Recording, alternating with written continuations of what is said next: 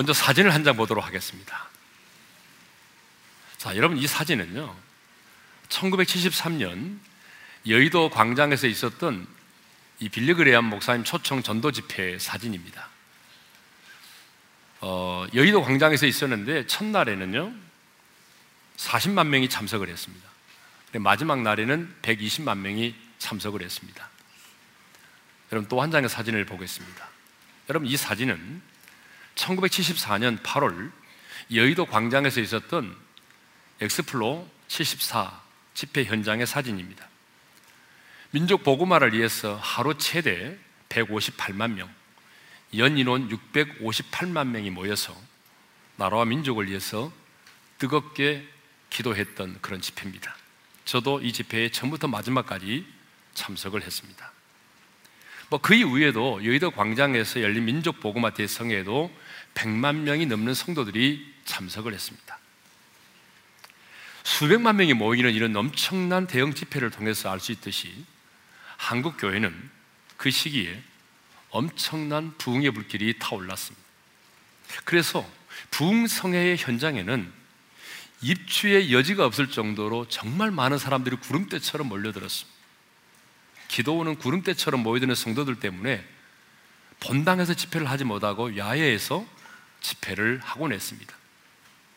또 교회들마다 부흥성회를 하는 날이면은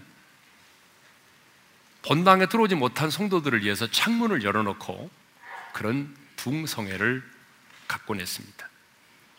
1970년대부터 1990년대 초반까지 한국 교회는 세계에서 그 유래를 찾아볼 수 없을 정도의 놀라운 경이적인 부흥을 경험했던 것입니다. 그런데 1990년대 후반 들어 부흥의 열기가 차츰 차츰 식어지기 시작을 하더니 이제는 예배당마다 빈자리가 너무 많습니다. 어떤 유명한 강사가 와서 부흥성회를 인도해도 사람들은 모이지 않습니다. 물론 우리 교회는 예의죠. 지금 너무나 많은 성도들이 와서 들어오지 못하고 돌아가는 그런 상황이니까요. 목사님들이 막 전화를 하고 호통을 쳐도 잘 나오지 않습니다. 그런데 여러분, 인문학 열풍이 불어서인지 인문학 강의를 하는 곳에는요, 정말 많은 사람들이 모여들고 있습니다. 그리고 인기 있는 아이돌 그룹 엑소, 빅뱅, 소녀시대 같은 가수들이 공연을 하는 현장에는요, 지금도 발 디딜 틈이 없을 정도로 많은 팬들이 모여들고 있습니다. 아니, 그 공연을 보기 위해서 밤을 새워서 기다리는 사람들도 있습니다. 그런데 오늘 본문에 보게 되면 예수님을 따르는 허다한 무리들을 보게 됩니다. 오늘 보면 46절 상반절을 읽겠습니다. 다 같이요. 그들이 여리고에 이르렀더니 예수께서 제자들과 허다한 무리와 함께 여리고에서 나가실 때에 자, 거기 허다한 무리가 나오는데 허다한 무리는 수를 셀 수 없을 정도의 많은 사람들을 의미하죠. 지금 예수님께서 마지막 6월절을 지키기 위해서 예루살렘으로 올라가고 계시는데 예루살렘으로 올라가시는 그 길에 지금 여리고를 지나가시게 되었습니다. 그런데 많은 사람들이 예수님의 뒤를 따랐어요. 그것도 예수님이 여리고성의 한 지정된 장소에서 지금 말씀을 전하는 것도 아니고 예수님이 여리고를 지나가시는 길인데 그 길에 많은 사람들이 앞서거니 뒤서거니 하면서 예수님을 따르고 있다는 거죠. 학자들에 의하면 길을 걸으면서 가르치는 것은 당시 랍비들의 일반적인 교육 방식이었다고 합니다. 그래서 이제 우리 예수님도 물론 시간에 쫓겼지만 이렇게 지정된 장소에서 사람들을 모아놓고 말씀을 전하는 것이 아니라 이렇게 지나가시면서 그 따르는 많은 사람들에게 하나, 하나님의 말씀을 천국의 복음을 전하신 것입니다. 근데 본문만이 아니라 성경을 보게 되면 예수님이 말씀하시고 사역하는 현장에는 언제나 사람들이 구름대처럼 모여들었다는 거죠. 예수님이 40일 금식기도 하시고 여단강에서 세례를 받으시고 공생애를 시작하셨을 때 여러분 그때도 수많은 사람들이 예수님을 따랐습니다. 자, 마태복음 4장 25절을 읽겠습니다. 다 같이 시작. 갈릴리와 대가볼리와 예루살렘과 유대와 요단강 건너편에서 수많은 무리가 따르니라. 여기 지역을 보게 되면 예수님이 계신 그 갈릴리 지역만이 아니라 요단강 건너편의 사람들까지도 예수님께로 나온 거예요. 그러니까 예수님이 계시는 그 말씀하시는 현장에는 정말 수많은 사람들이 모여들었다는 거죠. 우리 몇 군데 한번 살펴볼까요? 누가복음 5장에 보게 되면 어떤 사람이 한 중풍병자를 데리고 예수님께로 나왔어요. 근데 와서 보니까 너무나 많은 사람들이 예수님 주변에 있어서 도저히 그 중풍병자를 데리고 예수님께 나갈 수 없게 됐죠. 그래서 어떻게 했어요? 옥상으로 올라갔죠. 그래서 기와 지붕을 뜯어내고 기와를 벗기고 병자를 침상째 예수님 앞으로 달아내렸습니다. 그 정도로 예수님이 말씀하시는 현장, 사역하는 현장에는 사람들이 모여들었다는 거죠. 예수님이 산에 계시면 사람들이 산으로 모여들었어요. 여러분, 예수님이 바닷가에 계시면 사람들이 또 바닷가에 모여들었어요. 강구하지 않아도. 예수님이 빈들 광야에 계시면 사람들이 또 언제 하라는지 광야로 모여들었어요. 그래서 그 광야에서 빈들에서 500녀의 기적이 일어났잖아요. 빵을 얻어먹은 사람이 남자만 5천 명이니까 여러분 여자와 아이들까지 포함하게 되면 아무리 못해도 만 오천 명 이상이 모였단 말이에요. 빈들이 거대한 집회 장소가 된 것이죠. 이렇게 예수님이 계시는 곳에는 어디든지 간에 그곳이 광야이든지 간에 바닷가이든지 아니면 산에든지 간에 예수님이 계시는 곳에는 사람들이 구름대처럼 모여들었다는 겁니다. 그런데 왜 지금은 진리의 말씀을 전하고 예배를 드리는 현장에 사람들이 모여들지 않을까요? 예수님 당시와는 너무나 다른 시대적 상황 때문일까요? 여러분, 인터넷이 발달해서 현장에 가지 않아도 듣고 배울 수 있는 그런 시대이기 때문일까요? 아니면 그때와는 달리 먹고 배부르기 때문일까요? 아니면 TV나 인터넷을 통해서 너무나 볼 것도 많고 즐길 것도 많이 있기 때문일까요? 여러분 정말 볼 게 많아졌어요. 예전 사람들에 비하면 정말 볼 게 많아졌어요. 저 어릴 때만 해도 여러분 TV 채널이 두 개, 세 개밖에 없었잖아요. 지금은 뭐 수를 셀 수 없을 정도로 TV 채널이 있어요. 옛날에는요, 무릎 꿇고 가서 이렇게 돌려야 됐잖아요. 지금은 그냥 소파에 자빠져서 광고만 나오면 막 돌려대면서 수없이 많은 채널을 보잖아요. 예, 뭐 삼시세끼 뭐 예, 부터 시작해 가지고 뭐 1박 2일 무한 도전 뭐 예, 엄청납니다. 예. 즐길 게 너무 많아요. 세상에 나가 보세요. 즐길 게 뭐 얼마나 많은지. 그런데 왜 인문학 강의를 하는 곳에는 그렇게 사람들이 많이 모여들죠? 저는 깜짝 놀랐어요. 왜 아이돌 그룹이 공연하는 현장에는 그렇게 많은 사람들이 모여들죠? 사람들은 이렇게 말합니다. 인문학을 통해서 인생에 대한 여러 질문들에 대하여 답을 얻을 수 있기 때문이라고. 사람들은 말합니다. 아이돌 그룹이 공연하는 현장에 가보게 되면 다른 곳에서 경험하지 못하는 현장감을 느낄 수 있다고. 그렇다면 왜 진리의 말씀, 생명의 말씀, 하나님의 말씀이 선포되는 곳에는 왜 사람들이 모여들지 않죠? 왜 살아계신 하나님을 예배하는 그 예배 현장에는 사람들이 모여들지 않죠? 진리의 말씀이 인문학보다 인생에 대한 해답을 주지 못하기 때문일까요? 하나님께 예배를 드리는 이 현장이 아이들 그룹의 공연의 현장보다 현장감이 더 떨어지기 때문일까요?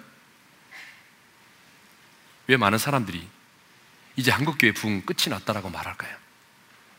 저는 말씀을 준비하면서 그리고 이 시대를 살아가는 목회자로서 왜 오늘 이 시대는 진리의 말씀, 살아계신 하나님의 생명의 말씀이 선포되고 있음에도 불구하고 많은 사람들이 교회를 떠나가는가? 왜 교회를 향하여 몰려오지 않는가? 생각해 보았습니다. 정말 깊이 고민하며 생각했습니다. 여러 이유가 있을 수 있겠습니다만, 제가 내린 결론은 이것입니다. 예수님이 없기 때문이다.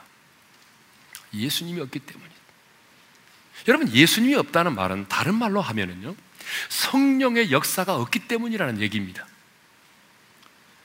왜냐하면 성경을 보니까 사변적인 복음이 아닌 살아 역사는 원색적인 복음이 증거되고 선포되면 반드시 성령께서 그 현장에 역사하셨고 성령께서 그 현장 가운데 역사하시면 예수님께서 이 땅에서 말씀하시고 행하셨던 그때와 같은 역사들이 동일하게 나타나기 때문입니다. 성령님은 예수 그리스도가 이 땅 가운데 행하셨던 그 일들을 계속하기 위해서 우리 가운데 오셨습니다. 그래서 예수님은 이 땅을 떠나시면서 제자들에게 내가 너희를 떠나는 것이 너희에게 유익이라고 말씀하셨습니다. 자, 요한복음 16장 7절을 읽겠습니다. 다 같이요. 내가 떠나가는 것이 너희에게 유익이라. 내가 떠나가지 아니하면 보혜사가 너희에게로 오시지 아니할 것이요. 가면 내가 그를 너희에게로 보내리니. 내가 너희를 떠나가는 게 유익이라는 거예요. 여러분, 왜 예수님이 이 땅을 떠나는 게 유익이죠? 내가 가면 보혜사 성령님이 오신다는 내가 가야만이 예수님이 십자가에서 죽으시고 부활하시고 승천하신 이후에 그 상한 몸을 아버지 앞에 보일 때에 비로소 성령께서 우리 가운데 오시기 때문에 그렇습니다. 그리고 그 진리의 성령이 오시면 그가 너희를 모든 진리 가운데로 인도하실 거라고 말씀하셨어요. 그 진리의 성령님이 오시게 되면 그가 다른 사람의 영광이 아닌 내 영광을 나타내리니라고 말씀하셨습니다. 또 예수님은요, 나를 믿는 자들은 내가 하는 일을 그들 또 하게 될 것이라고 말씀하셨습니다. 그것은 내가 아버지께로 가기 때문이라고 하는 거죠. 자, 요한복음 14장 12절을 읽겠습니다. 시작. 내가 진실로 진실로 너희에게 이르노니 나를 믿는 자는 내가 하는 일을 그도 할 것이요 또한 그보다 큰 일도 하리니 이는 내가 아버지께로 감이라. 자, 나를 믿는 자입니다. 제자들만이 아니고 사도들만이 아니고 나를 믿는 자는 내가 하는 일, 예수님이 하셨던 일이 딱 세 가지입니다. 크게 나누면 전 하나님 나라의 복음을 전파하시고 가르치시고 치유하시는 일. 병든 자를 고치고 귀신 들린 자를 내쫓으면서 치유하시는 일이에요. 그러니까 나를 믿는 자는 내가 하는 일을 하게 된대요. 근데 조건이 있어요. 어떻게 하게 되느냐면 내가 아버지께로 가게 돼요. 내가 아버지께로 가게 되면 누가 오셔요? 보혜사 성령님이 오시기 때문에 그 성령님이 오시게 되면은 어때요? 내가 했던 것과 같은 놀라운 일들을 너희들도 하게 된다는 거죠. 자, 사도행전을 보게 되면 이 사실을 좀 더 분명히 우리가 알 수 있습니다. 예수님 때문에 많은 사람들이 핍박을 받고 흩어지게 됐죠. 그 중에 한 사람, 빌립 집사라고 하는 분이 계십니다. 이 빌립 집사가 사마리아 성으로 내려가서 여러분 그들에게 뭘 전했냐면 그리스도를 백성들에게 전했습니다. 사도행전 8장 5절입니다. 다 같이요. 빌립이 사마리아 성에 내려가 그리스도를 백성에게 전파하니 그리스도를 전했다. 이게 뭐죠? 복음이죠. 예수 그리스도가 복음이잖아요. 그러니까 빌립이 사마리아 성에 내려가서 했던 일이 뭐냐면 그리스도를 백성들에게 전했다는 거죠. 자, 그리스도를 백성에게 전했더니 어떤 일이 벌어졌죠? 사도행전 8장 7절과 8절 읽겠습니다. 시작. 많은 사람에게 붙었던 더러운 귀신들이 크게 소리를 지르며 나가고 또 많은 충풍병자와 못 거는 사람이 나으니 그 성에 큰 기쁨이 있더라. 여러분, 빌립이 사마리아 성에 내려가서 했던 건 다른 거 없습니다. 그리스도를 전파했어요. 예수를 전했어요. 그랬더니 성령님이 역사하셨어요.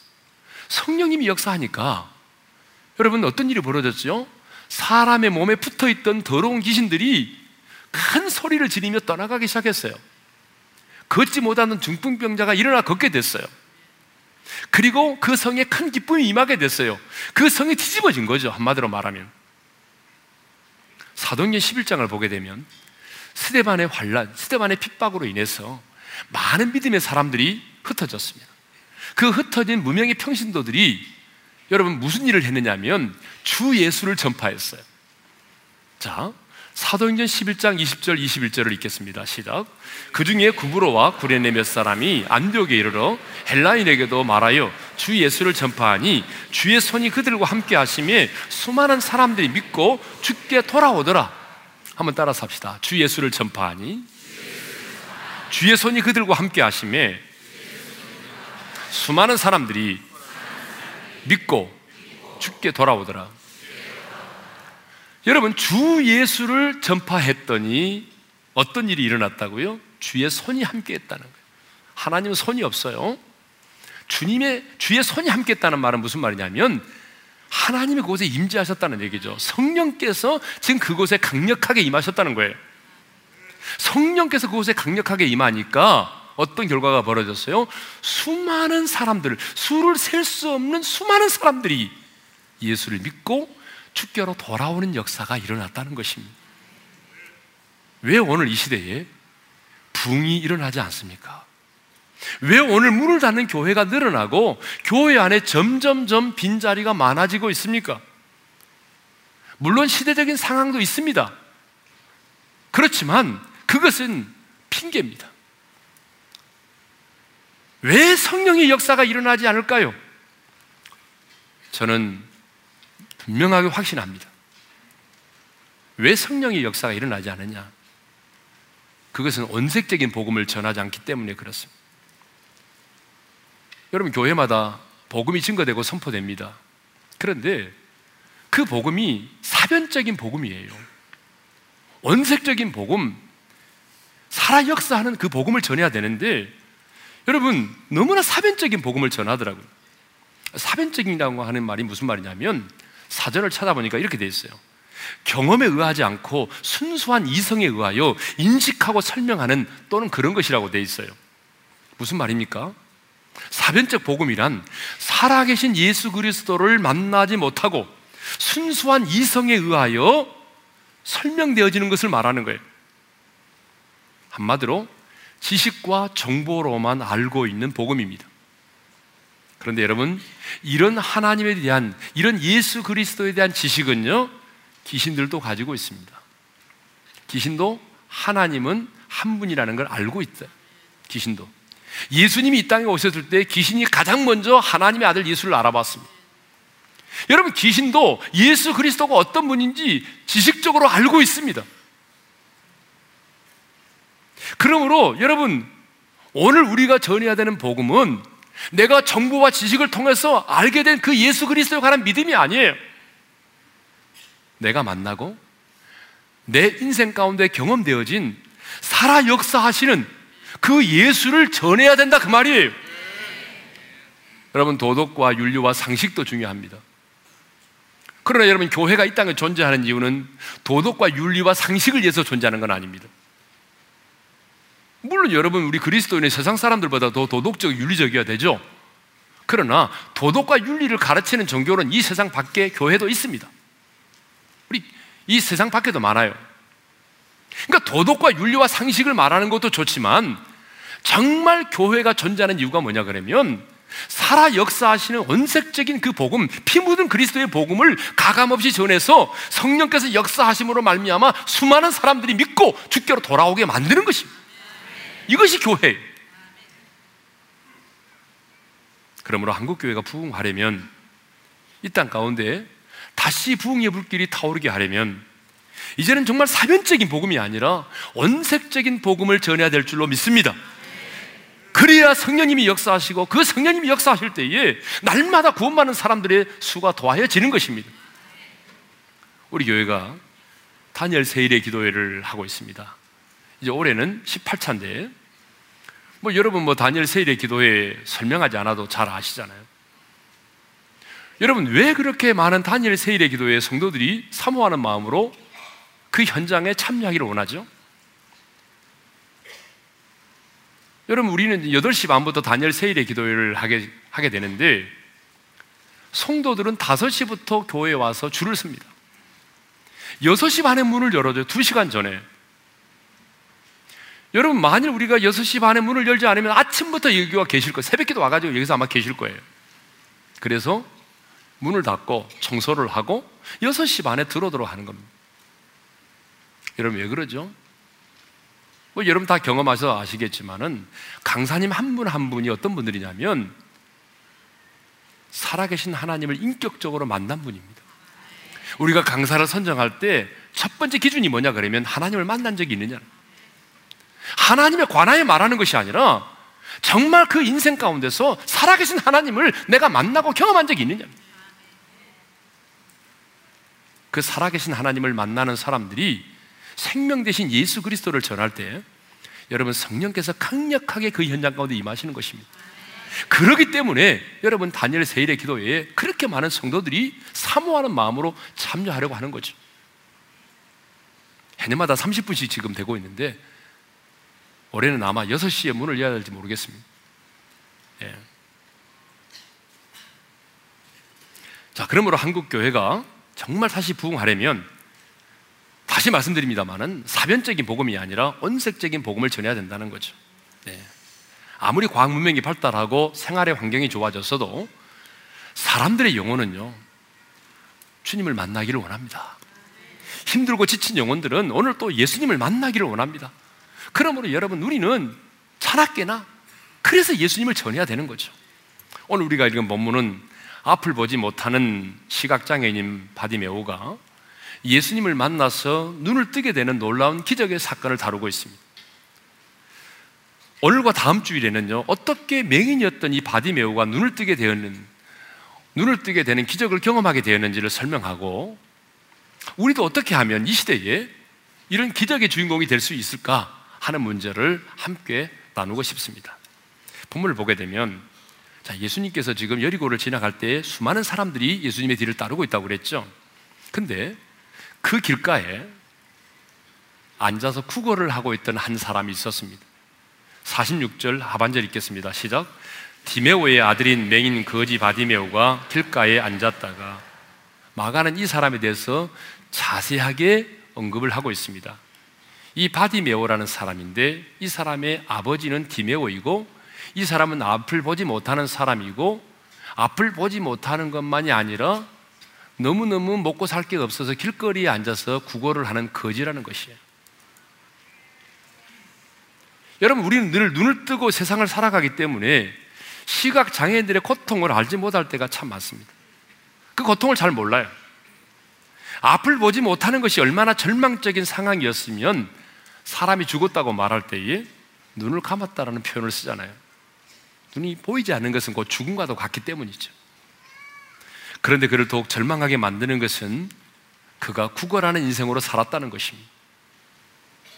여러분, 설사 맹인이라 할지라도 집이 부유하고 집안 형편이 넉넉하다면 가족들의 도움을 받으면서 살 수 있을 터인데, 여러분, 너무너무 집이 가난하고 먹고 살 것도 없기 때문에 길거리에 앉아서 구걸을 하는 거지의 인생을 살았습니다. 앞을 보지 못하는 것도 불행한데 길거리에 앉아서 거지로서 여러분 구걸하는 인생을 살았다는 게 얼마나 불행합니까? 얼마나 가련한 인생입니까? 그런데 시각장애인이며 거진 바디메오가 오늘 또 구걸하기 위해서 길거리에 앉아 있는데 여러분 갑자기 많은 사람들이 움직이는 소리가 들려오는 거죠. 여러분 시각장애인은 상대적으로 청각이 굉장히 발달되어 있습니다. 그래서 누군가에게 물어봤겠죠. 왜 이렇게 많은 사람들이 지금 움직입니까? 무슨 난리라도 났나요? 이렇게 물어봤겠죠. 그러니까 누군가가 이렇게 말했을 겁니다. 지금 나사렛 예수시란 분이 지나가고 있다오. 바디메오는요, 나사렛 예수라고 하는 말에 귀가 번쩍 뜨였습니다. 그래서 큰 소리로 다윗의 자손 예수여 나를 불쌍히 여기소서라고 외쳤습니다. 47절을 읽겠습니다. 시작. 나사렛 예수시란 말을 듣고 소리질러 이르되 다윗의 자손 예수여 나를 불쌍히 여기소서. 여러분 바디메오는 나사렛 예수가 지나가신다는 소식을 들었을 때 그 소식을 듣자마자 조금의 망설임도 없이 조금의 망설임도 없이 다윗의 자손 예수여 나를 불쌍히 여기소서라고 큰 소리로 외쳤단 말입니다. 사람들은 그에게 지금 나사렛 예수가 지나가신다라고만 말했는데 나사렛 예수라고까지만 얘기했는데 이 소경 거지 바디메오는 나사렛 예수라고 부르지 않고 뭐라고 불렀어요? 다윗의 자손 예수여라고 불렀다는 거예요. 이것은요, 여러분 이 다윗의 자손이라는 건 뭘 의미하는지 아십니까? 다윗의 자손이라고 하는 말은 구약에서 메시아에 대한 호칭입니다. 이것을 보게 되면 이 맹인은 저 나사렛 예수가 구약의 선지자들이 예언한 그래서 우리가 그토록 기다려왔던 메시아라는 사실을 알고 있었어요. 예레미야 23장 5절을 보게 되면 메시아이신 예수님이 다윗의 자손 가운데 나올 것을 예언하고 있습니다. 예레미야 23장 5절을 읽겠습니다. 다 같이요. 여호와의 말씀이니라 보라 때가 이르리니 내가 다윗에게로 한 의로운 가지를 일으킬 것이라 그가 왕이 되어 지혜롭게 다스리며 세상에서 정의와 공의를 행할 것이며 또 예수님이 예루살렘에서 나귀를 타시고 입성할 때 무리들은 이렇게 외쳤죠. 다 같이 시작. 호산나 다윗의 자손이여 찬송하리로다. 예. 그러므로 이 다윗의 자손이라고 하는 말은 무슨 말이죠? 예수님 당신은 구약의 선지자들이 예언하였고 우리가 그토록 기다려 왔던 바로 메시아이십니다. 예수여 이 말은 무슨 말입니까? 예수라는 말은 자기 백성을 죄에서 구원할 자라 그런 말이잖아요. 그러니까 다윗의 자손 예수여 이 말은 무슨 말입니까? 예수님, 당신은 우리가 그토록 기다려왔던 우리의 메시아일 뿐만 아니라 나를 죄에서 구원할 나의 구주이십니다. 그런 고백이에요. 엄청난 믿음의 고백입니다. 그러면 그 이맹인 거지 바디메오는 어떻게 해서 이런 놀라운 믿음을 갖게 되었을까요? 여러분 믿음은 들으면서 나는 거잖아요. 근데 성경을 보게 되면 이 바디메오는 예수님을 만난 적이 없어요. 그렇다면 어떻게 해서 이 믿음을 갖게 되었을까요? 소문을 통해서 갖게 된 겁니다. 이 바디메오는 소문을 통해서 예수님이 무슨 말씀을 하셨고 예수님이 평상시 어떤 사역을 하시는지를 소문을 통해서 들었어요. 특별히 자기와 같이 맹인된 자를 고치셨다는 소문을 들으면서 이 맹인은 예수님이 바로 구약에 예언된 메시아라는 사실을 확신하게 됐어요. 왜? 만나본 적이 없지만. 왜냐하면 이사야 선지자는 오실 메시아를 예언하면서 메시아가 오시면 맹인의 눈이 밝아질 것이고 기머리의 귀가 열리게 될 것이라고 이미 예언을 했거든. 그러므로 나사렛 예수가 하나님의 나라를 전하면서 자기와 같은 소경의 눈을 맹인의 눈을 뜨겠다는 사실을 접하면서 맞아. 그렇다면 그분은 바로 이사야 선지자가 예언한 메시아일 거야. 그렇게 알고 있었어요. 예수님을 만난 적은 없지만 소문을 통해서 그 소식만을 가지고도 예수님이 바로 구약에서 예언한 메시아라는 사실을 알고 있었어요. 그렇지 않다면 예수님께서 내게 무엇 하여 주기를 원하느냐? 라고 물으셨을 때 바디메오가 내가 보기를 원하나이다 라고 말할 수 있었겠습니까? 여러분 생각해 보십시오. 내게 말씀하시는 분이 어떤 분인지도 모르는데 그 사람에게 내가 보기를 원하나이다 그렇게 말할 수 있어요? 그렇게 할 수 없어요. 우리 인간은요 질문하는 사람이 누구냐에 따라서 우리의 대답은 각기 달라질 수밖에 없는 거죠. 자, 예를 들어서요. 지금 이 소경 거지 바디메오 앞에 초폭의 두목이 나타나서 내가 내게 무엇 하여 주기를 원하느냐? 라고 물었다면 이 바디메오가 뭐라고 대답을 하겠습니까? 저를 좀 보호해 주십시오.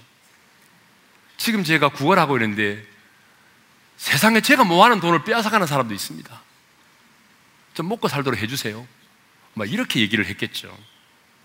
삼성 이건희 회장이 바디메오에게 나타나서 내가 너에게 무엇 하여 주기를 원하느냐라고 묻는다면 이 바디메오는 뭐라고 대답했을 것입니까? 저는 너무 가난합니다. 구걸에서 하루하루 먹고 살아야 되는데 편안히 잠잘 수 있는 집 한 칸, 집 한 채가 있었으면 좋겠습니다. 이렇게 얘기했지 않겠어요? 여러분 안 그래요?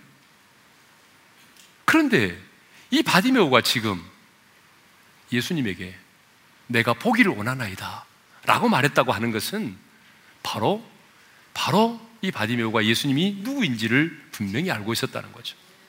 다윗의 자손 예수여라고 부르는 이 부름과 그리고 내가 보기를 원하나이다라고 하는 이 간절한 외침을 통해서 우리가 알 수 있는 것은 이 바디메오가 바로 저 나사렛 예수가 우리가 그토록 기다려왔던 메시아이시고 전능하신 하나님의 아들이시고 나의 구세주라는 사실을 분명히 알고 있었다는 사실입니다.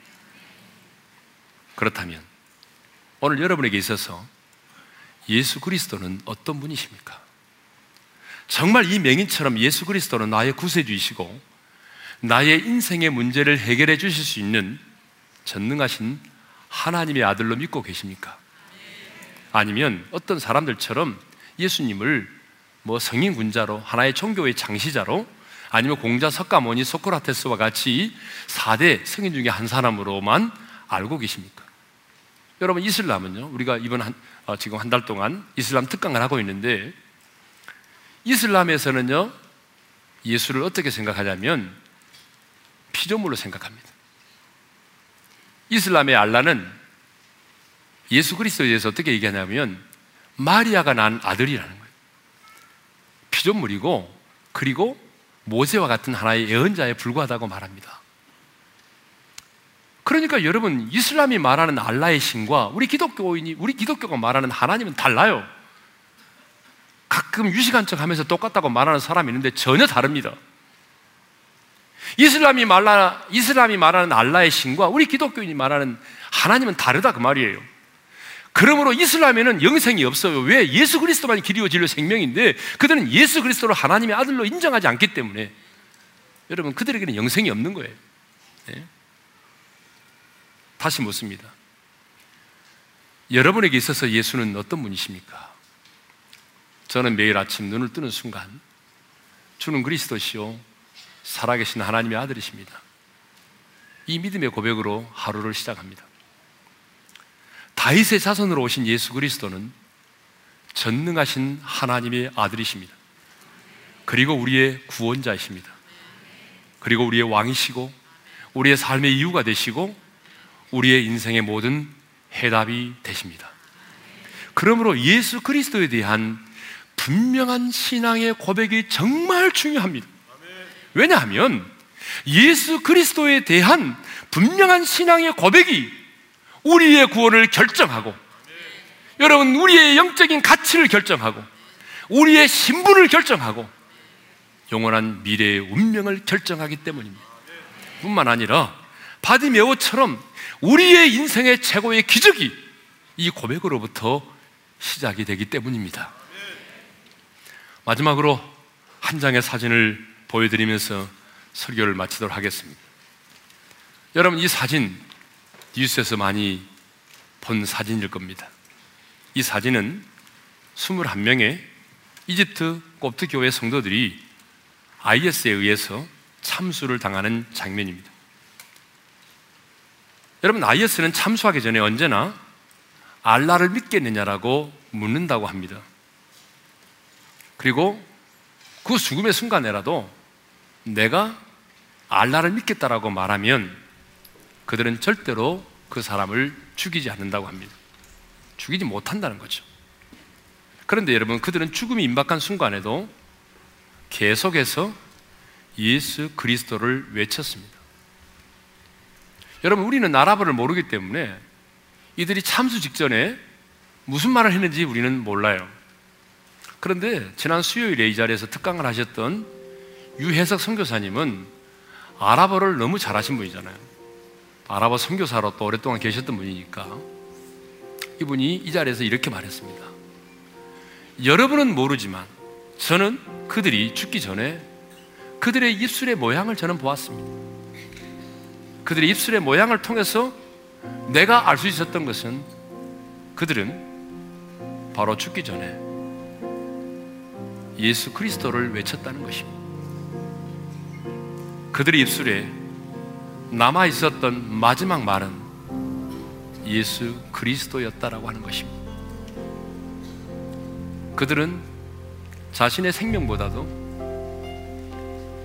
자신의 생명의 주인 되신 예수 그리스도가 더 귀했기에 죽음 앞에서도 예수를 부인하지 않고 참수당하는 그 현장 속에서도 그들은 마지막까지 예수 그리스도를 외치다가 참수를 당했습니다. 그렇다면 오늘 여러분에게 있어서 예수는 누구이십니까? 얼마나 오랫동안 신앙생활을 했느냐가 중요한 것이 결코 아닙니다. 교회 안에서 여러분이 어떤 직분을 가지고 있느냐가 중요한 게 아닙니다. 그보다 더 중요한 것은 오늘 내게 있어서 예수 그리스도는 과연 누구냐라고 하는 것입니다. 이것은 너무나 중요한 고백입니다. 여러분 입술이 아닌 여러분의 마음에서 우러나오는 인격을 담아서 이 시간 이 찬양으로 주님께 우리의 신앙을 고백할 수 있기를 원합니다. 지도하신 주님 이름 앞에 지존하신 주님 이름 앞에 모두 무릎 꿇고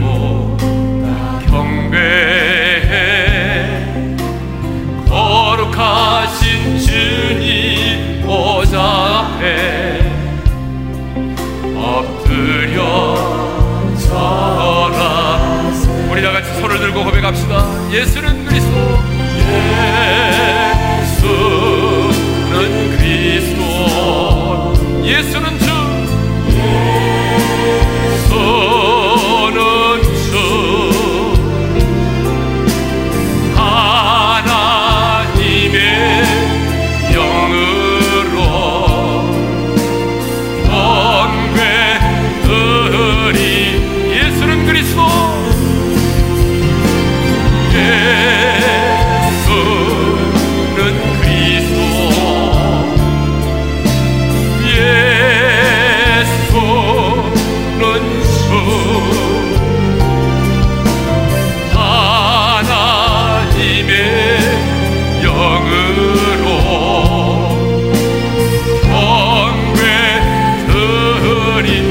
반주 없이 예수는 그리스도. 예수는 그리스도 예수는 주. 예수는 주. 하나님의 영으로. 하나님의 영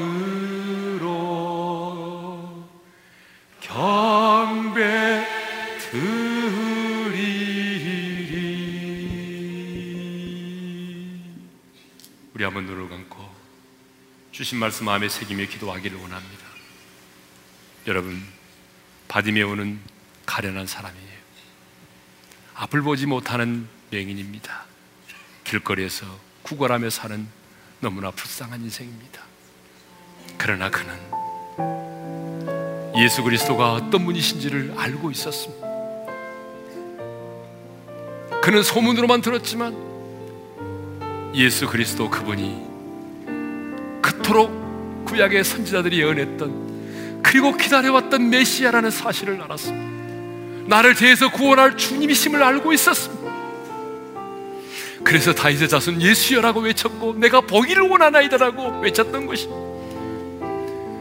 저는 오늘 여러분들에게 정말 도전하고 싶습니다 여러분 신앙생활의 연수가 중요한 게 아니란 말이에요 직분이 중요한 게 아니에요 그보다 중요한 게 있어요 여러분에게 있어서 예수님은 누굽니까? 여러분에게 있어서 예수 그리스도는 어떤 분이십니까? 이 사실이 중요한 거예요. 왜? 예수 그리스도에 대한 분명한 신앙의 고백이 우리의 구원을 결정하고 우리의 운명을 결정하고 이것이 우리의 미래를 결정하고 이 고백으로부터 진정한 기적이 시작됐기 때문이죠. 여러분 오늘 이 시간에는 간구하는 기도를 드리지 말고 짧지만 우리 주님께 예수님 당신이 내게 있어서 어떤 분이십니다. 라고 하는 신앙의 고백을 드리는 시간을 갖기를 원합니다. 예를 들면 이렇게 예수님 나의 구세주이십니다. 예수님 나의 왕이십니다. 나의 그리스도이십니다. 예수님 내 인생의 해답입니다. 예수님은 나의 소망입니다. 예수님은 나의 길이요 진리요 생명입니다. 예수님 내 인생의 해답이십니다. 이렇게 여러분 예수 그리스도가 내 인생의 어떤 분이신지를 믿음으로 이 시간 고백하며 선포하는 시간을 갖겠습니다. 우리 주여 한번 부르고 다 같이 고백하며 선포합시다. 주여! 예수님, 예수님은 내 인생의